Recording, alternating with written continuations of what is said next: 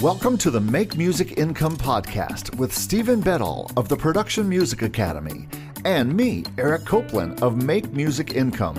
In this podcast, we'll talk about our experiences in music licensing as music artists with online channels, our publishing and royalty incomes, and our combined over 40 years' experience as music producers for hire.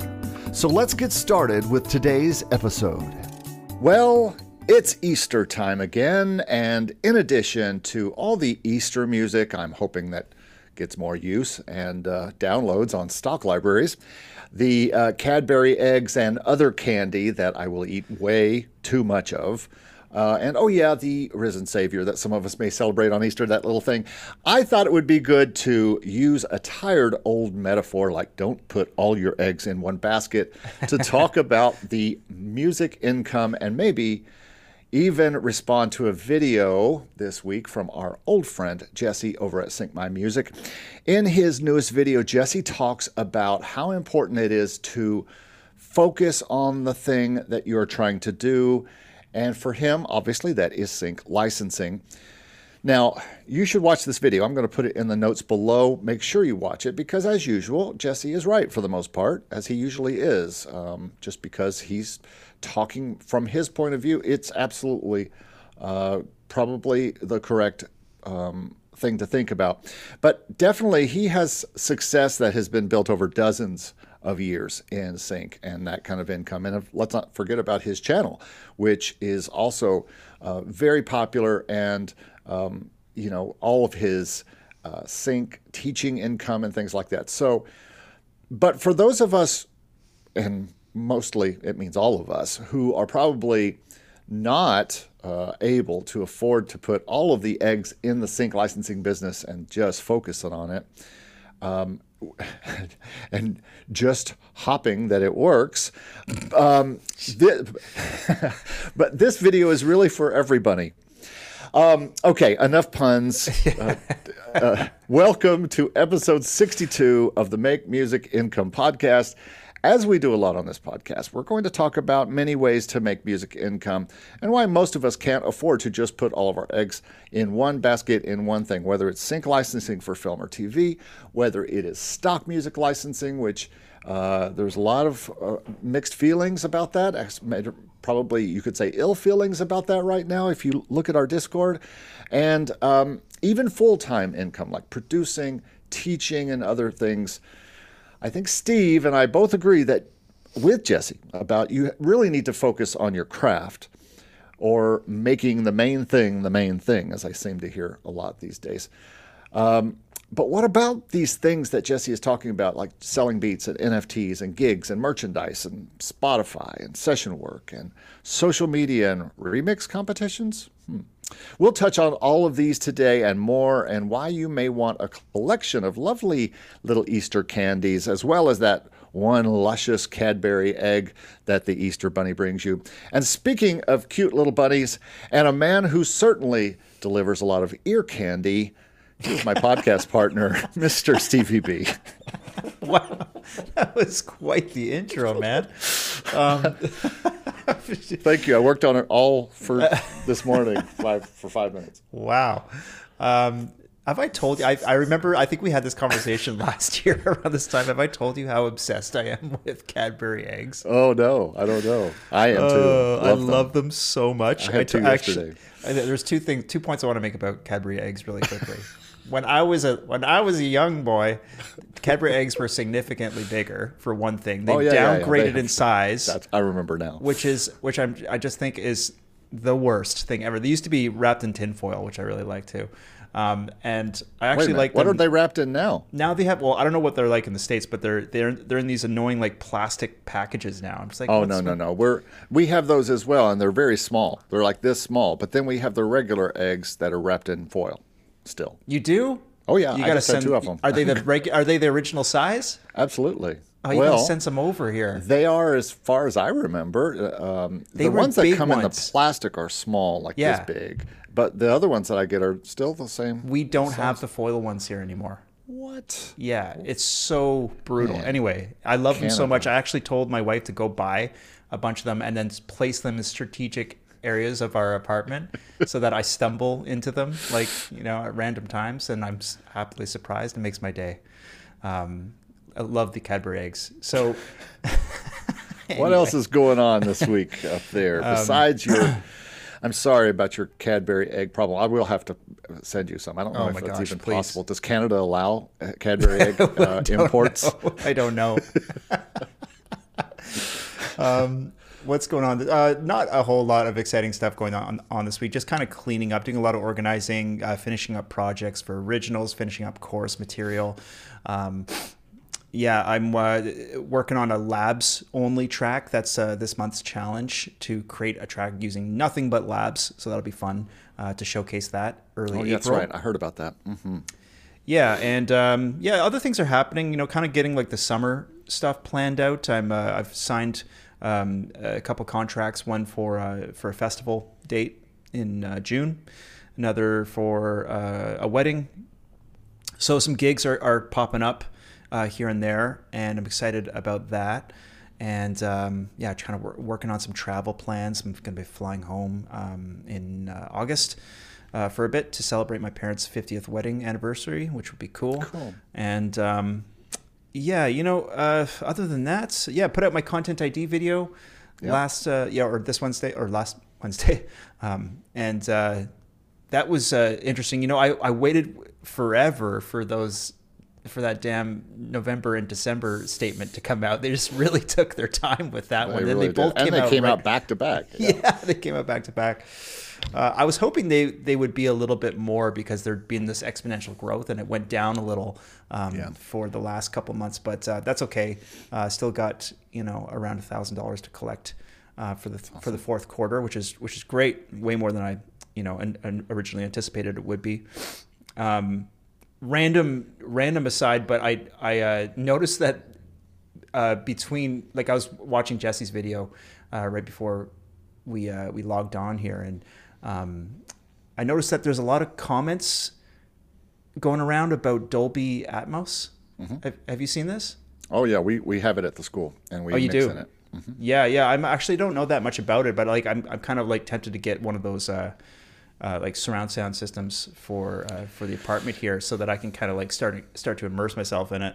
Um, but yeah, I noticed a few comments in uh, Jesse's video as well as uh, my last video about you know whether or not uh, we're all going to have to um, adopt the list here.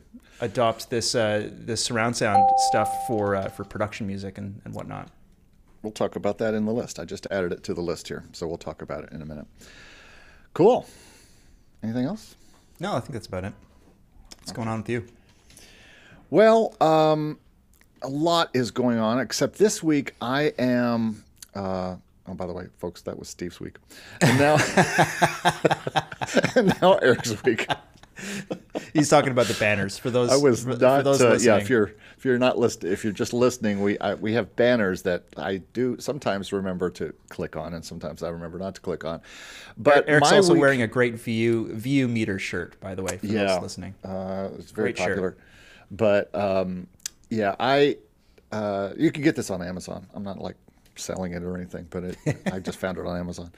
Um, I am vacating this week. Um, I only have two days of students this week, and then I was off for Wednesday, Thursday, and Friday from teaching students. So I took the days as personal days. And so I've been chilling and working on just not much actually. Like yesterday, I didn't do any any work. I don't think. All I did was go to Disney nice. and walk around a couple parks. And then today, I'm just kind of hanging out here and going to sit in the sun a little bit. And then tomorrow, I'm going to Universal and then we're going to a water park. So it's it's it's sun and sip and chill a uh, few days for me here. We since we live in Orlando, there's a lot of vacation places to go to. So it's kind of like staycations are real vacations here. Mm-hmm. But um, so mainly I'm doing that. Um, I wrote a couple of new pieces. A couple new pieces lately. One is a remix of the Maroon Five song Cold. I don't know if you ever remember that song, but we do a remix assignment in my class every at the end of every 9 weeks and they get the chance to do three or four different kinds of songs and one of them that we have is Cold. And it's relatively easy because it's 100 beats per minute and um, and so they remix to the to the stem of just the vocal. So I you will usually mess around with it too, just to see what I can do every every time, and and kind of we all just listen to all our remixes. But so I did a kind of a jazzy. Uh, funky remix of that, which is kind of fun.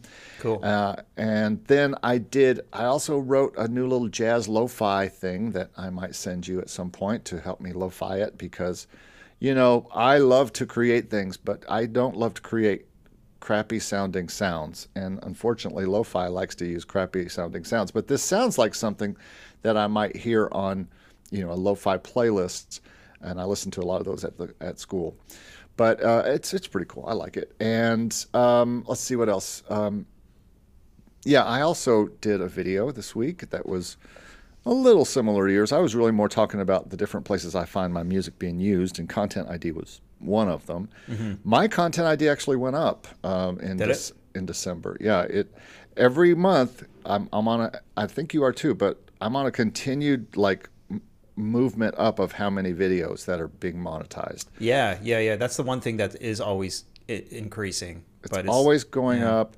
and uh, but it doesn't always translate to more money every month. That's and right. Yeah.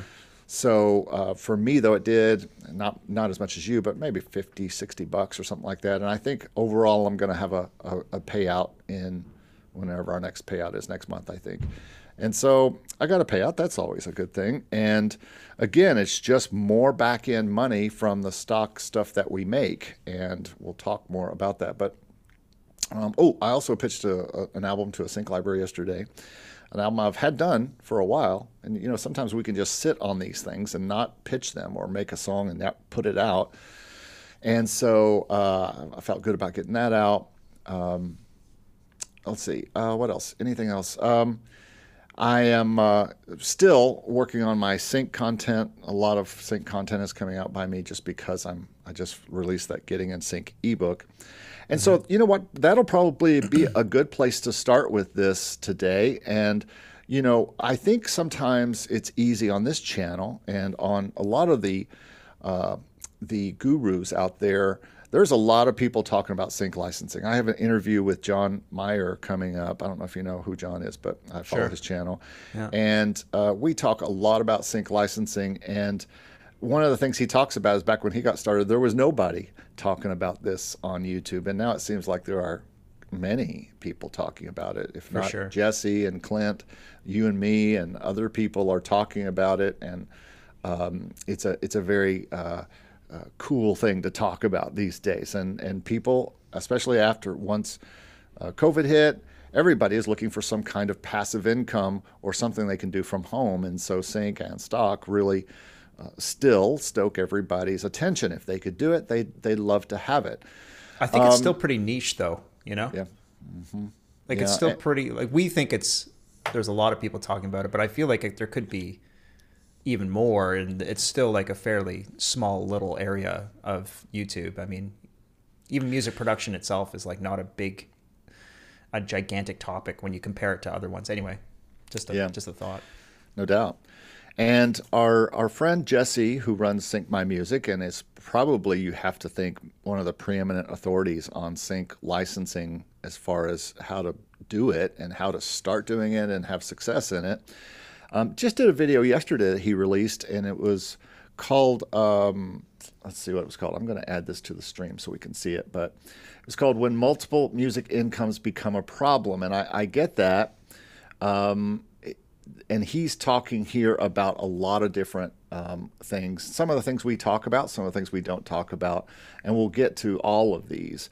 But his mm-hmm. his focus for this video was that he felt like you can you can be putting all of your uh, time into one thing, and and or you could just be trying to do a lot of different things and not making any headway. And um, I totally get what he's talking about here. I mean, it's it's it's absolutely true.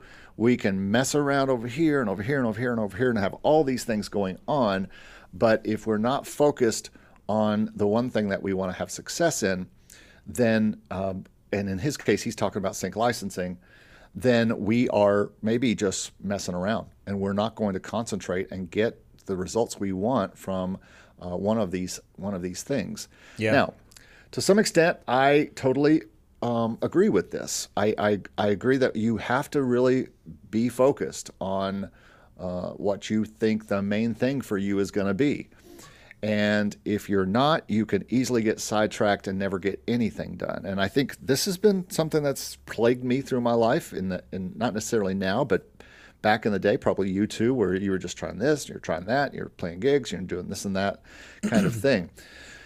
I think the problem with this for our listeners and, and anybody who is trying to figure out music income, especially music income that you can live off of, is that um, I think it's it's imperative that you probably have a lot of things going on as well as the things you concentrate on.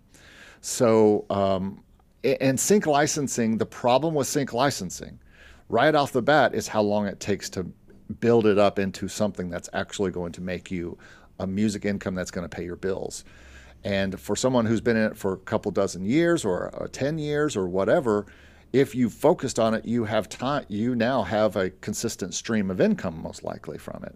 Maybe a very good income stream. Although I will say that for every person that is supposedly, uh, supposedly is not a good idea, but for everyone that says, you know, this is that has built a sync licensing career, I also find that they are selling something else at the same time they are selling a sync licensing career. Mm-hmm. Even, um, you know, I have I know someone who really uh, does all her own uh, pushing. She doesn't even use libraries. She goes straight to the music supervisors, and yet is pushing two thousand dollar courses and things like that. And so it makes me really wonder if sync licensing is the top can be at the only income that people have because everybody I talk to, uh, John Meyer, who I just talked to, and everybody, it's still 60%, 70% of the income.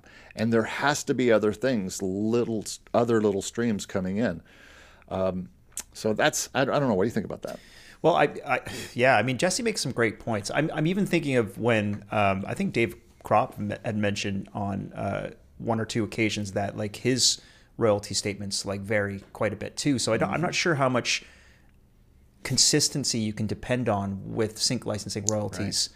Right. Um, even not to they, mention it's quarterly. That means you're right, only getting right. four checks per year. Who can live on even if they were five thousand dollars every check? Let's and right now, if you and I got a five thousand dollar PRO check, we'd be like, "Whoa, that's awesome." Sure. Still, that wouldn't pay for your life. You well, know? I couldn't live on twenty thousand dollars a year. I mean, um, th- there would have to be other things. That I mean, even Jesse himself, it's like you know, he's freely admitted on that video um, that he's focusing on. Uh, I, and I would imagine that Sync My Music or Sync Academy is is a is a focus for him at this point yeah. uh, in his life.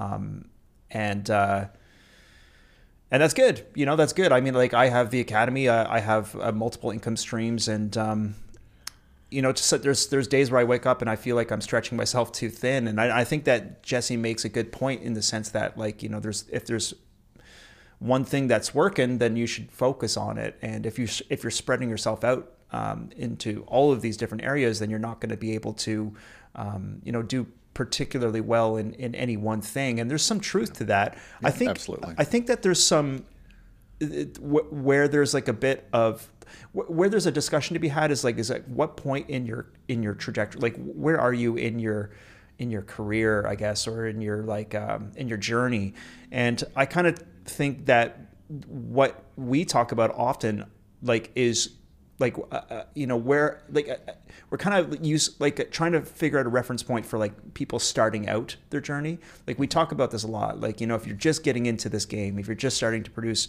uh, you know good music and you're trying to figure out like okay where do i put it? Where do i throw it out there?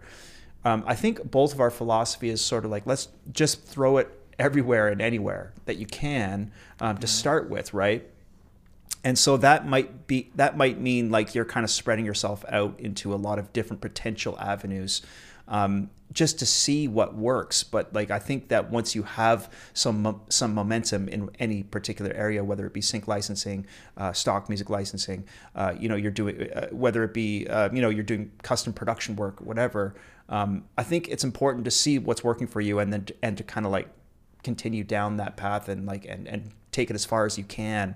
Um, so for me, that meant that has translated to like working with Artlist, for example, like you know that first application to those few stock libraries is has now evolved into me doing like custom production work for for Artlist originals, and that's something mm-hmm. that um, that's like a paycheck that I can depend on. So I'm focusing in on that because it's it's money that I know I can make.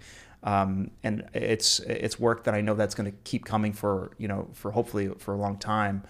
Um, for me to to like divide that precious time into like you know at this point into like writing all of these albums for different sync libraries potentially is not a good idea for me right now because it's like I might be spreading myself out too thin by doing that. Do you know what I mean?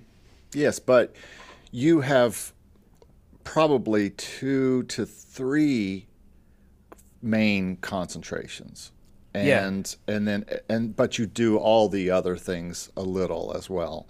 And so yes, I agree. I just think for most of us, the sync, and, and we'll get off sync licensing after this, but I, I, just feel like sync licensing is something we are all trying to start at. It's almost like one of our other little things that we hope surely becomes another thing. You probably hope your Spotify stuff becomes more. Depending on who you are, you'll have different things of these that you hope becomes the main thing. Mm-hmm. But and for me, I hope sync licensing becomes the main thing. I I don't see that ever happening completely. Although un- unless I'm like retired and I don't need as much income to to pay the bills, like it, there's no way. I, I, I can't imagine how it would pay all the bills right now, or or even eighty percent of them um, for years to come. And so, while I think sync licensing is an important thing that you should be doing, and all of you who are listening to this channel, if you are any kind of producer or artist, sync licensing is a great possible um, way for you to make some money as well. Mm-hmm. It might better be one of your smaller things as you get started. You should focus on it. You should put great focus on it. But um, for me, I I can't put. I, I'm just not able. Even though in my mind I probably put 80% focus on it or 75% focus on it. I still have too many other things I have to actually put my time into. And I think maybe that's the difference that I'm talking about here is what how much of your focus are you putting on it versus how much of your time are you putting on it and maybe that's what jesse was talking about too um, he did yeah. mention uh, stock music licensing and i know he, this is not his wheelhouse and not something that he uh, personally thinks uh, is is as is as successful and he he's probably right depending on we both know, and you are one of people who do very well in stock or have done very well in stock. And uh, but if even you would say it's a very specific type of stock music, it's not just anything you write you throw up there like me. You have a very specific method for your stock music licensing, and it's probably if you if you count Artlist in this, it's probably your main focus. Would you say? Well, I mean, no. Let's let's let's not say focus, but where you put your time. No, I would still say that, that, that time wise and focus wise, the Production Music Academy, Academy, is my as my absolute number one uh, okay. thing at this point. Um, but but yeah, I mean, it's it's like number two. I mean, I, mm-hmm. definitely put a lot of effort into uh, writing music for for Artlist. It takes up a lot of my time and my and my focus as well, like the projects that I'm doing with them. So for sure, it's like my time feels even pretty evenly split between that and the Academy these days. Yeah. Yeah. So, and for me, stock has taken, uh, even going back to the beginning of last year, where I said, you know, I'm only seeing this be a tiny percentage. I'm going to spend less time on stock this year. And I did. And I did get a lot more into sync last year and got a lot more albums out and got more uh, relationships happening and stuff like that happening. Plus, I started another big um, career for me, which is, and we both can pretty much say this 50% probably of our time and income is spent teaching uh, or educating, you could say. Um, the academy is maybe not a traditional school, but it's certainly an educational uh, push, wouldn't you say? Oh, yeah, for sure. And community. Yeah, for sure. Um, I mean, creating educational content is is essentially the same as teaching. You're just it just involves you know filming and editing and all that kind yeah. of stuff. But um, yeah, you know, like rewind the clock. Like a year ago, I was teaching uh, like 10, 10 to you know 15 students as well at one point uh, with guitar um, and that's something that again you know coming back to the time issue it's like something i just didn't have time for in the end and you really have to keep asking yourself that multiple times throughout your life it's like, like what what do you want to focus on what's bringing you results what are you most passionate about and then you know make decisions based on that because like go I, I started to resent having to go teach, you know, and that's not a good place to be. So if, uh, if you feel like that, then then you kind of have to like ask yourself, like, is this something I should be doing? You know? Yeah, and I, I just realized, at, um, and, and so I think it's fair to say that music teaching for us has become um, music teaching of some kind. Before I did this job, I, I taught privately like you you did, mm-hmm. and that wasn't really what I wanted to do. I think I mean I don't I like teaching privately on my channel. But yeah, I'm not sure I wanted to teach uh, privately to kids. And yeah, that's like that. that's what I'm. That's exactly what I'm saying. Is like I love teaching. I just didn't want to teach guitar lessons in the way that I was doing previously. It just makes much yeah. more sense for me to, to be doing it in a, in the setting of like an academy online and being able to interface with people like that. Absolutely amazing and honorable to teach kids and, and people totally. of any age. Nothing against and, kids. yeah, no, and and every kid needs a, a good uh, somebody speaking music into their life for, sure. for sure. sure. Yeah, for sure. But um, for me, music teaching just is something since I, I finished a master's a few years ago. That the whole point. Um, at least I told my wife was that hey, I could add uh, income, music income, by teaching, and so I have. Um, I did want to go back to stock for just a second because I, mm-hmm. I I did make the point that some people, like yourself, Lester, and other people that we know, are making some pretty considerable, amazing income with stock music and with Content ID, with back end of stock music. And but there are also a lot of us, just like with Sync, that are feel like we might be spinning our wheels as we make music to put up, and it gets one download it gets two downloads because on Motion Array you can see how many downloads it gets. So you make five bucks on Pond5 and you get a dollar or something out of that. And people are wondering if it is worth their time. Um, for long or short game, they're just really wondering, is this something they should do? And then other people are saying, hey, if you enjoy it, go do it and and do it for fun.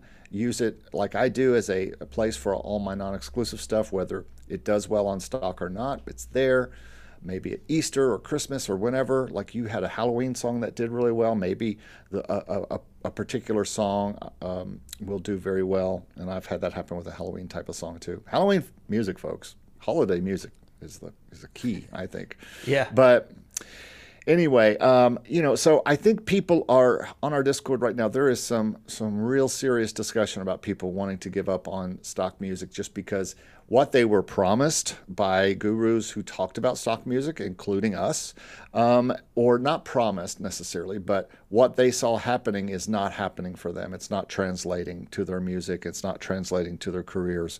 And so, people who thought, and at one point we both thought this before things have changed, but you could just do this and that would just be enough to i mean the way it was going at the time it seemed like it was just going up and then you know, we hit the year of 2022, and then 20 now this year has been a very very slow start in yeah. stock. So yeah, well, I, I went. I always went. Feel like I went into stock licensing, stock music licensing, um, knowing like with with like the expectation that this wasn't going to be something that was gonna is gonna provide me like a full time uh, income.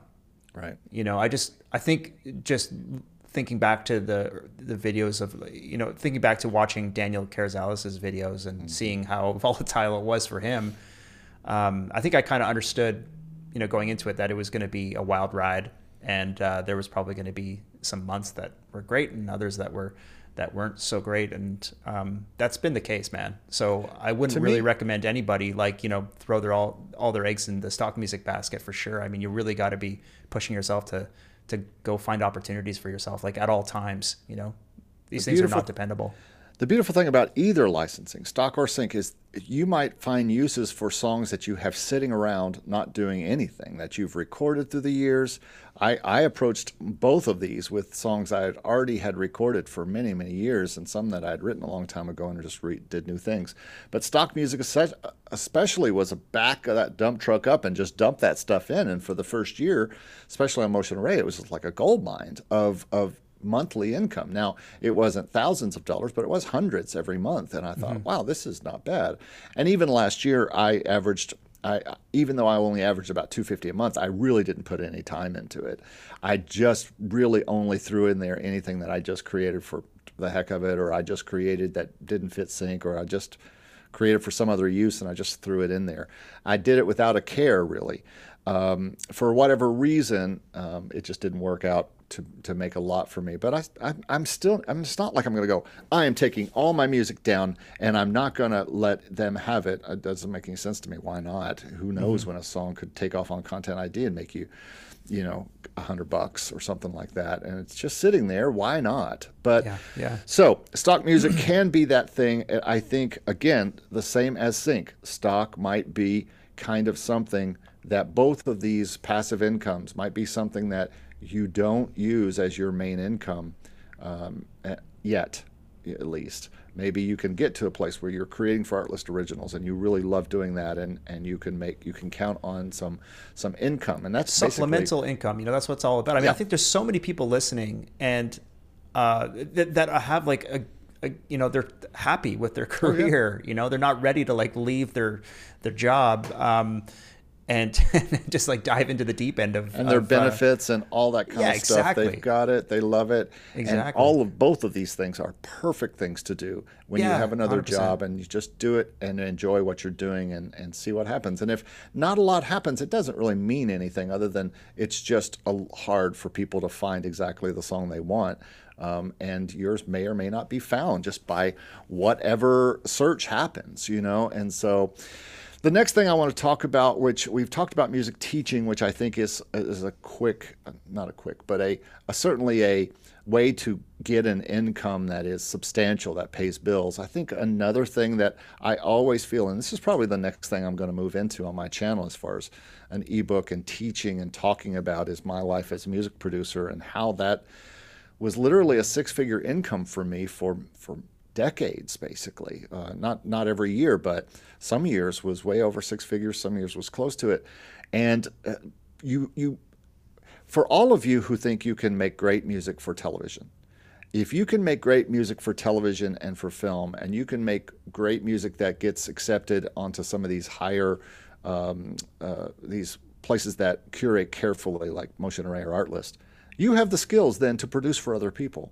And there is a lot of music. A lot of people uh, come through our school, and their whole goal is to produce music for artists and things like that. And yeah. it, it may seem like that that is something that is kind of passe now, but it's not. And there are artists out there needing people to make them beats and to record them and to uh, to market them, even uh, all these kind of things. So I think music production is one of those things that uh, we we tend to not talk about as much as the licensing passive income things because music producing is not very passive. You have to be active. You have to be out there finding clients, and you can find them online. But music producing doesn't just mean producing people in the studio. It could mean producing people across the world and around the world. Yeah, I mean, my days of of recording bands and, and like producing artists and are like are are long uh, behind me. Um, for now. I don't I don't have much experience in it uh, anyway to speak of, to be honest. Uh, but and I, I don't think, mean just taking them into the studio and producing. I mean creating tracks for them and mixing it yourself, which is stuff that you could do all day long, and and music producing for clients as well as artists. Yeah, that's what I. Yeah, that's my kind of uh, specialty. I guess is just producing original music for a very specific use case. And you know, for for me, I have some experience doing it, like film scoring and um, working with uh, some ad agencies and, and such. But uh, I think, man, like you know, I, I know I know some friends who have done really well with um, as being producers, writing music for for artists, working with artists primarily as well, um, and who've built up beautiful studios just on that uh, income alone. I'm starting to see an audience of possible production clients in in composers people who are really good composers, but they're not good producers yet. They don't have the sounds. They don't have uh, the ear for producing or mixing or mastering or any of that kind of stuff. I think there is a lot of room out there if you are a person who can make great mixes and produce and mix well for you to find this new breed of composer who is looking to create at home and composing things, but they can't necessarily get the mixes they want or the mastering they want.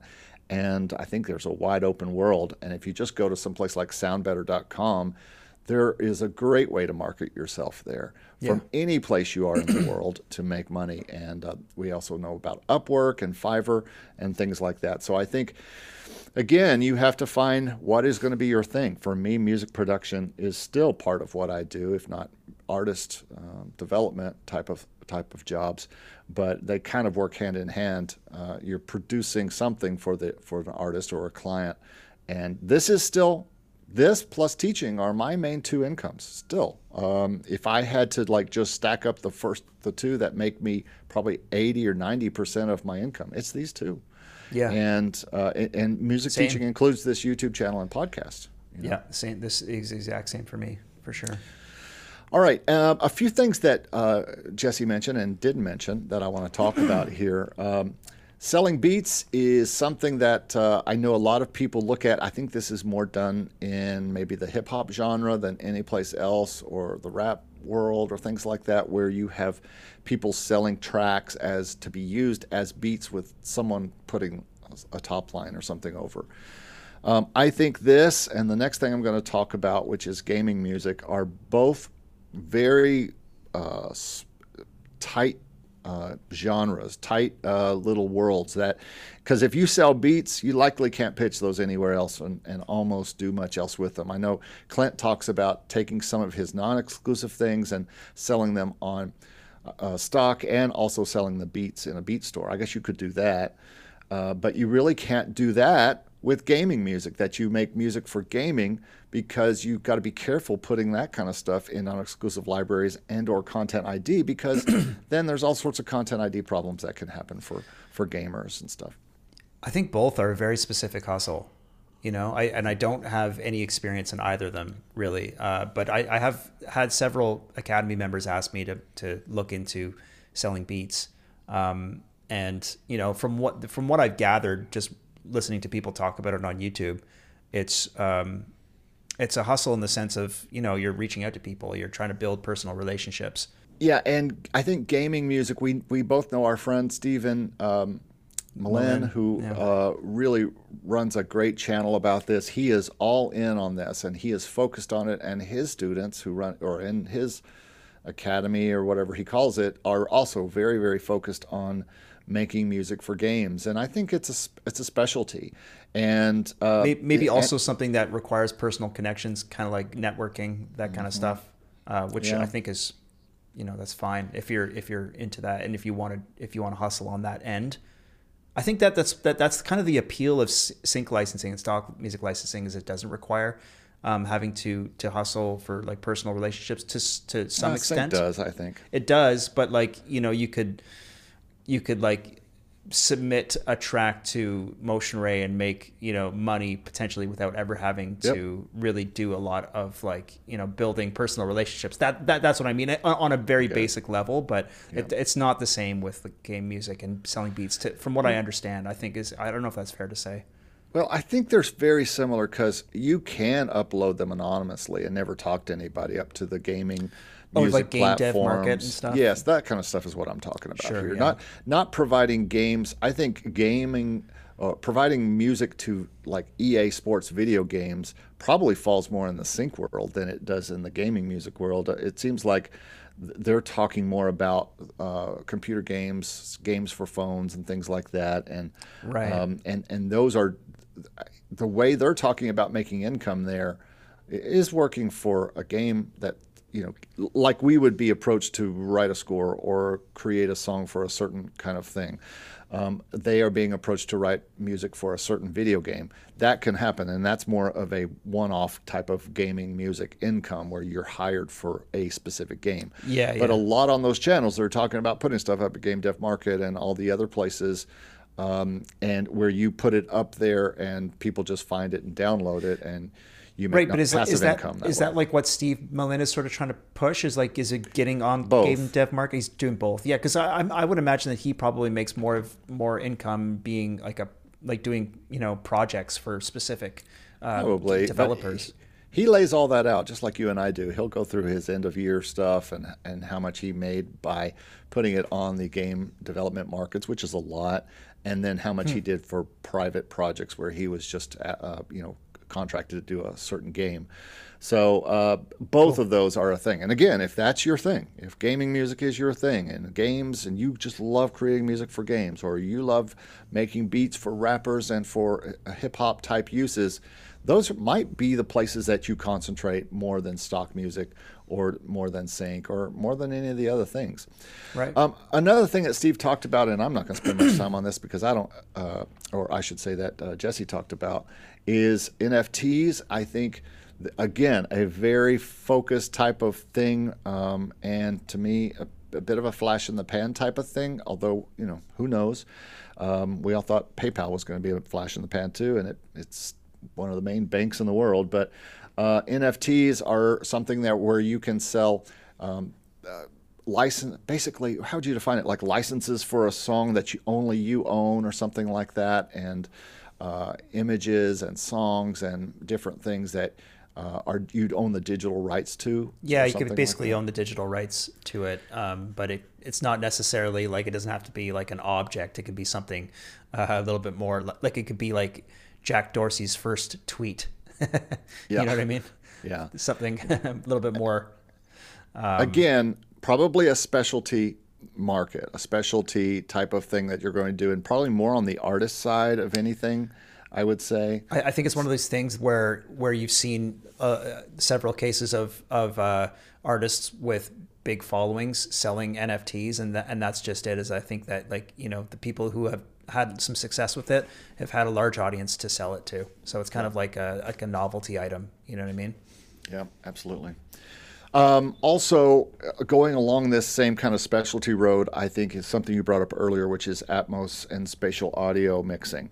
Um, uh, Atmos isn't the only one. I just listened to a great podcast the other day talking about um, another kind of spatial audio by I can't remember it right now. But anyway, these kind of mixing uh, in what we call at the school, we have an, an Atmos studio now, and it Cool. is uh, it's 7.1.4 is what they call it, where you have seven, you have uh, three speakers in the front, uh, left, right, and middle.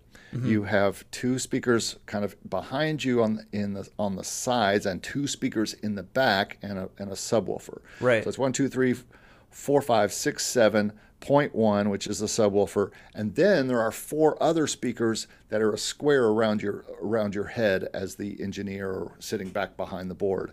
So, Wow. and there is software to move stuff around that is that is rotating around the room and moving stuff, and so you get all this kind of movement.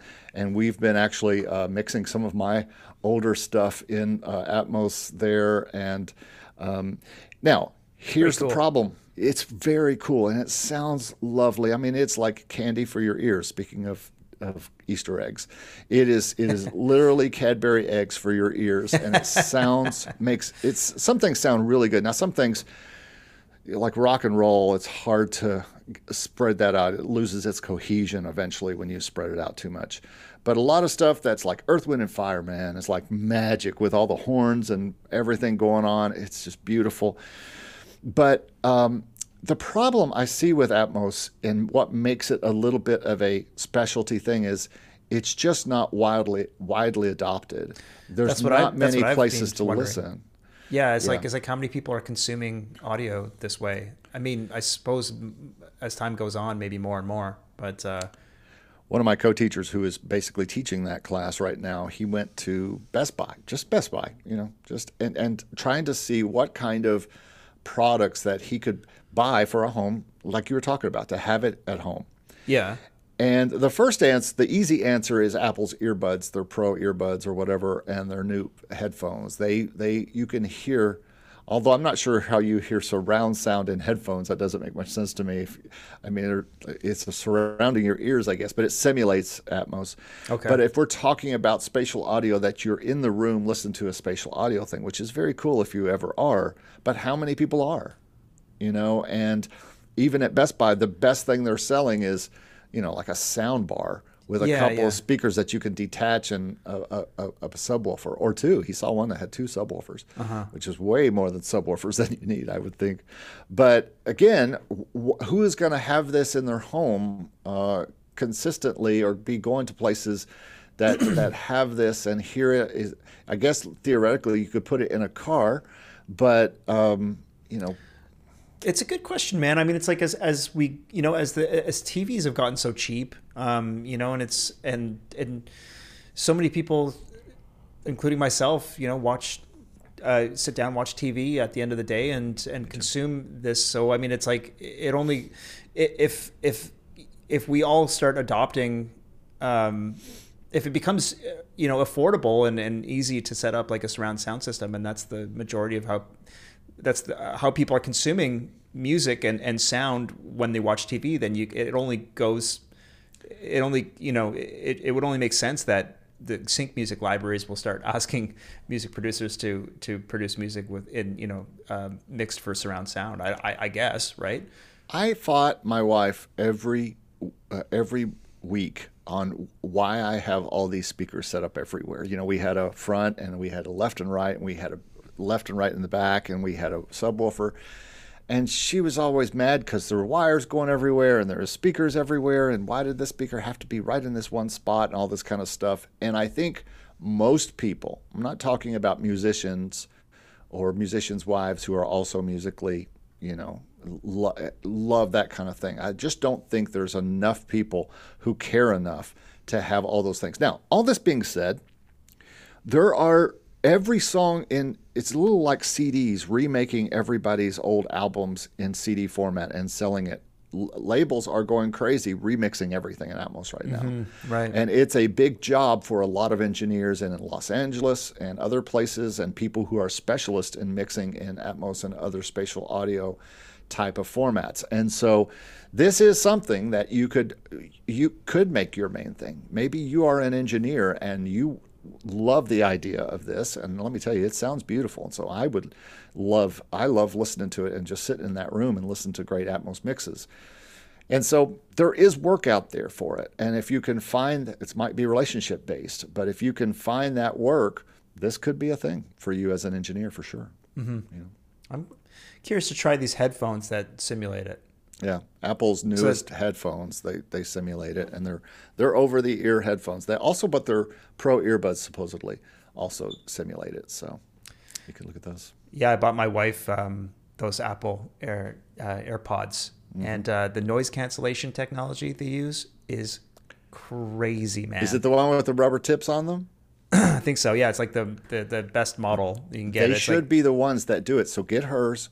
Go to uh, go to um, on Spotify. They have uh, Dolby Atmos uh, playlists. Okay, I'm gonna and- check that and out. try it out. I'll check it out today. And everybody should try it out because it is a little bit life changing when you hear stuff mixed that way. It just uh, it just sounds amazing. All right, so that is something you could be make your main thing. Gigs is something you can do, and probably many of you do. And this is a long time income for people.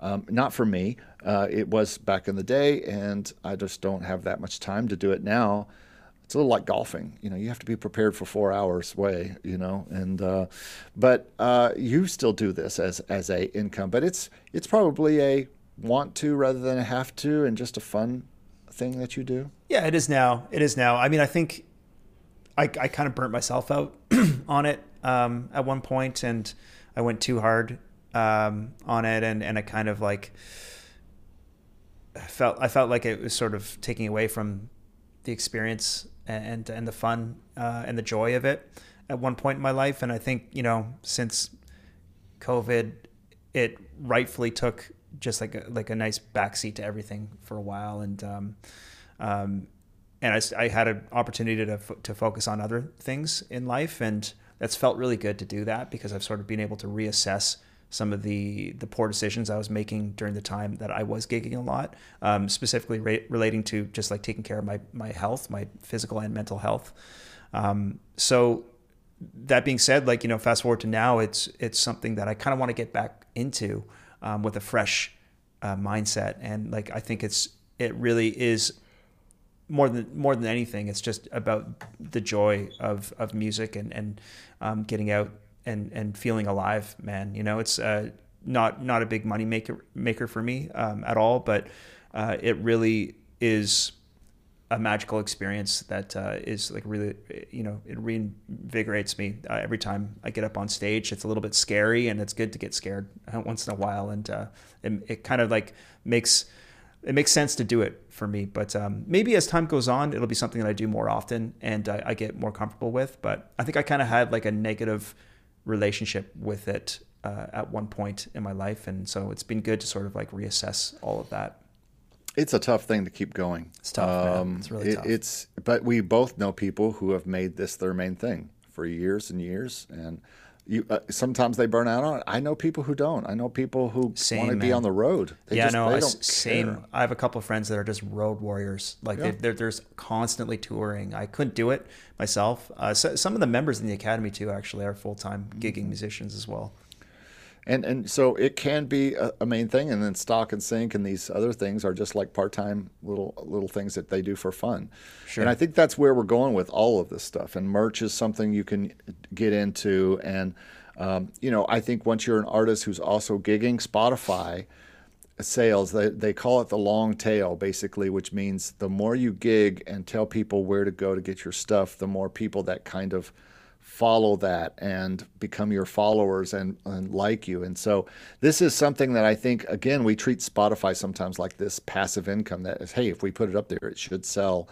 just like stock music or whatever and we think oh why aren't people finding it? Well, they don't know how to find it just like they don't know how to find your gig unless you market that you're going to be at a place or you're at a place that just instantly brings people.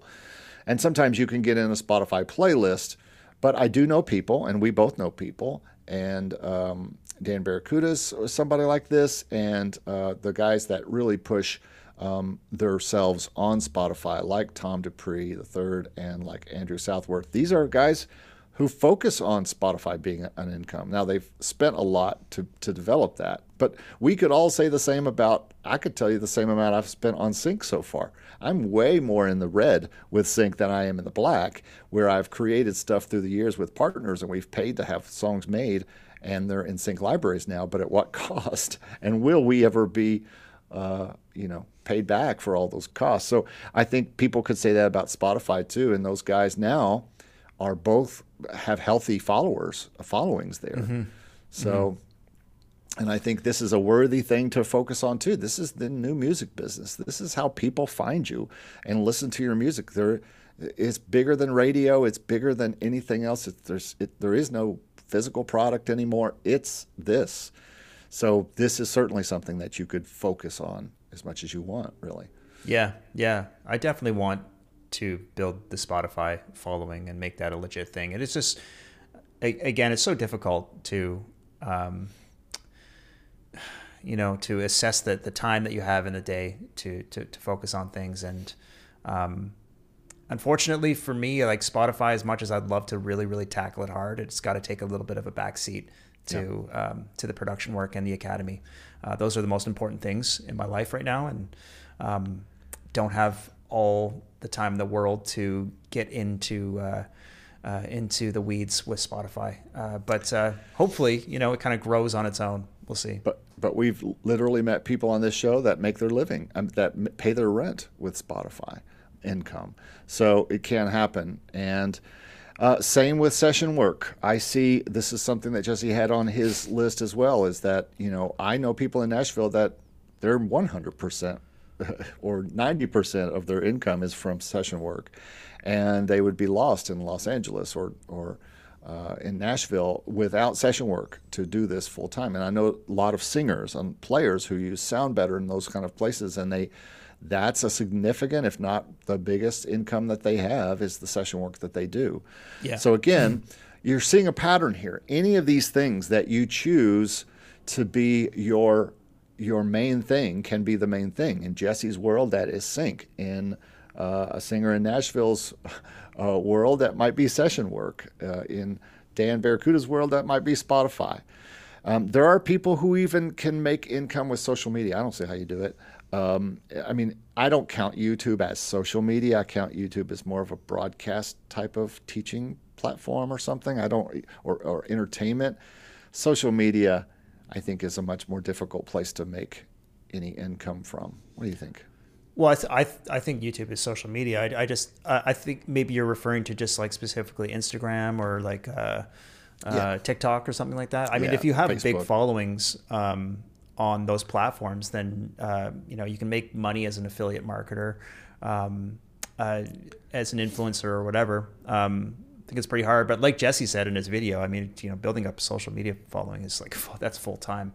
Um, yeah. That's a full time effort, man. It's not. It's no easy task to do that. And um, yeah, like we've been saying this whole podcast, if you want to focus your energy on something like that completely and fully, then then go for it. But uh, um, yeah, it probably takes up. You know, it probably take quite a following to start making a full time living as a as a social media influencer. I imagine. Yeah, but those people probably only do that. They're probably not. Uh, we know people who are making music on there and they only focus on TikTok videos, and they really aren't worried about. Uh, they do also work about worry about Spotify because, from what I understand, that kind of feeds. They both feed each other. right. Bit, yeah. But, right. And then something I might be getting into soon, Steve. Now that I've done this remix uh, remix competitions, I didn't even know this was a thing, but this is another thing that Jesse talked about and uh, you know, I guess uh, these are these are things that you can put your music into. But the main point of this, folks, and to kind of wrap this up, is that you've got to make the main thing, whatever your main thing is, the main thing. So in some ways. In, in many ways, uh, I agree with what Jesse said in his video that, you know, in, in his world, that's sync licensing. And in the world of the students he's trying to teach and reach out to, and the majority of the people who are watching his channel are people who want sync licensing to be the main thing, then he's right. You can't dabble in 40 things and and never put the main time of that you have and the main focus into one thing. You have to you have to choose the thing. And both Steve and I have chose two things or three things that we put the majority of our time into, even though we we have other interests. We'd love for Spotify to do stuff. We'd love for session work and we'll do gigs and we're interested in Atmos and you know, uh, all these other kinds of things, stock and sync and and different things. This podcast, our YouTube channels, you know, we we you have to stack those up and put these things and figure out where you're going to put your Easter eggs and your Cadbury eggs. Where are you going to put them? Where are you going to put each of the things that you love to do? Which, if I can leave you with nothing else from this podcast, and that is thinking about the thing that you or the things maybe the top two things that you're going to put most of your time into. That really freed me up a bit this year. When I decided at the beginning of the year, okay, you know what I'm going to do? I'm going to put everything in the back seat except the things that make me 80% or 90% of my income. Right. And that helped my brain a little just to relax and focus on the things that were going to really bring in the income and do well at those things. And then the other, and then I have sync licensing, which is is is on its way. You know, um, so and to me that is a, a, a focus for me. It's just not my time focus. I, I, I put you could call it my number one hobby, hoping it becomes a, a, a you know a, an income stream, a larger income stream. It's and, an as, income stream. and as it be, potentially becomes a larger income stream, then you can reassess the amount of time that you're putting into Absolutely. this um, down the road. Like, these yep. things are always fluid, right? Yep. I think that if the end of the day, like this the the message here is like for, me is is like um, at one point you're going to be uh, or at multiple points you're going to be faced with having to make a decision about what are the what are the main things or thing. It could be you know one two maybe even three things um, that are are worth your time to pursue.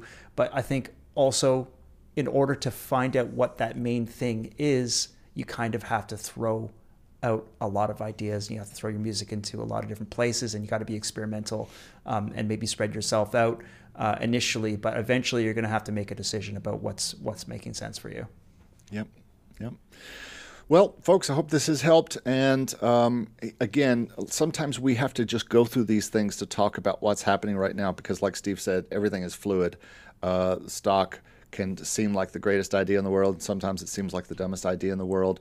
Uh, same with sync, same with music producing, same with teaching. All these things, every one of these things we talked about, can be the right thing for you or the wrong thing for you. And, and you just have to make those decisions. And if you're looking for a little clarity, try to figure out what the things you want to do the most and, and what can bring you the most income now? We talk about this a lot. We just did a podcast a few episodes back about how do we get income now while we're waiting for all these little things. And we talk about that a little bit. So I hope this has helped. And so. Uh, that's about all I have, Steve. Anything yeah, else? same here. Good chat. All right, everybody. Thanks for watching and listening, and we will talk to you guys next week. Have a great week. Yep. See you guys. Bye. Thank you so much for listening, guys. We really appreciate it. Just a reminder to check out makemusicincome.com and productionmusicacademy.com. And you can find us both on YouTube as well. We both post regular content there. You can find me at Stevie B Production Music Academy, and Eric's channel is called Make Music Income. We'd love to see you there. Feel free to like, share, and subscribe to our content. Also, feel free to join us in the Make Music Income Discord server. Lots of great conversation going on in there, and you can share your work and connect with other like minded folks. It's a great community. So, thanks again, and we'll see you in the next episode. Take care.